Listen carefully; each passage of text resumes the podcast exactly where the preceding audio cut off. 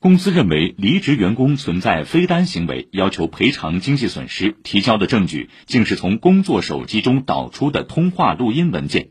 近日，金山区法院对证据的合法性不予认可，判决公司侵犯员工隐私权，员工无需赔偿损失。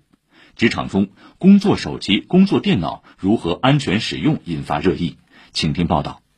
李某曾就职于上海一家网络公司，二零一九年底向公司提出离职。过了不久，公司以李某曾经非单为由，向劳动仲裁部门提起了仲裁，要求他赔偿公司损失十四万元。李某对该裁决不服，向法院提起诉讼。庭审中，李某认为公司截取的录音内容没有涉及具体项目等，只是日常生活中与朋友的正常通话聊天。这个手机确实是公司发给你的工用于工作的一个手机。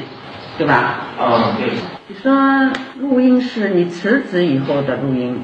录音时间也是我辞职以后的这一块的一个时间。这个录音跟之前的公司啊是没有关系的。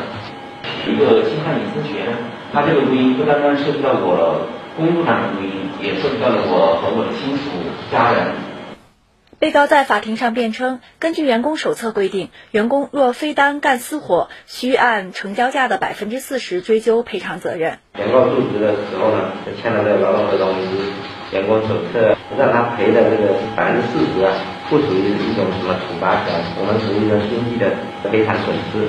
金山法院审理后认为，公司的确享有工作手机的所有权，但是其并未证明已告知李某会对运用该手机的通话予以录音并恢复数据，或已就恢复其通话信息取得同意。证据的合法性，法院不予认可。非单明显是严重违反劳动纪律和职业道德的行为，但是除法律另有规定或者权利人明确同意外，任何组织和个人不得实施窃听他人私密活动、处理他人私密信息等行为。最终，法院支持了李某的诉讼请求，判决其无需向公司支付损失赔偿金。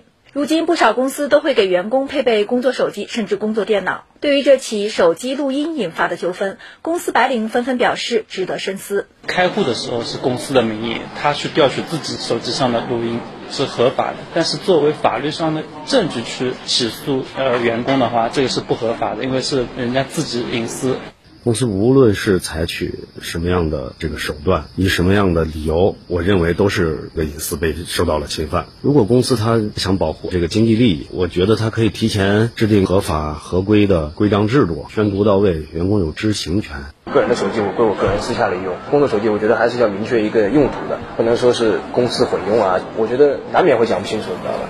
庄河段律师事务所律师刘春全认为，公司员工的手机关系到其个人隐私，其通信自由受宪法和法律保护。法院以相关的工作手机取得的录音证据涉嫌侵犯公民个人隐私为由，不认可该证据的合法性。法院的处理是对的。那难道说就是员工有了违法行为之后就无法无天了吗？当然也不是这样的，在相关的工作的邮件呐、即时通讯工具啊等等，提前做一些这个法律上的合规的动作，要求说明公司配给你的设备的话呢是专用于工作的。如果涉及到隐私内容的话，你应该使用你自己的私人设备。通过这些合规的动作了之后的话，一般来说法院处理这样案件的时候也会认可其合法性。以上由记者程琳报道。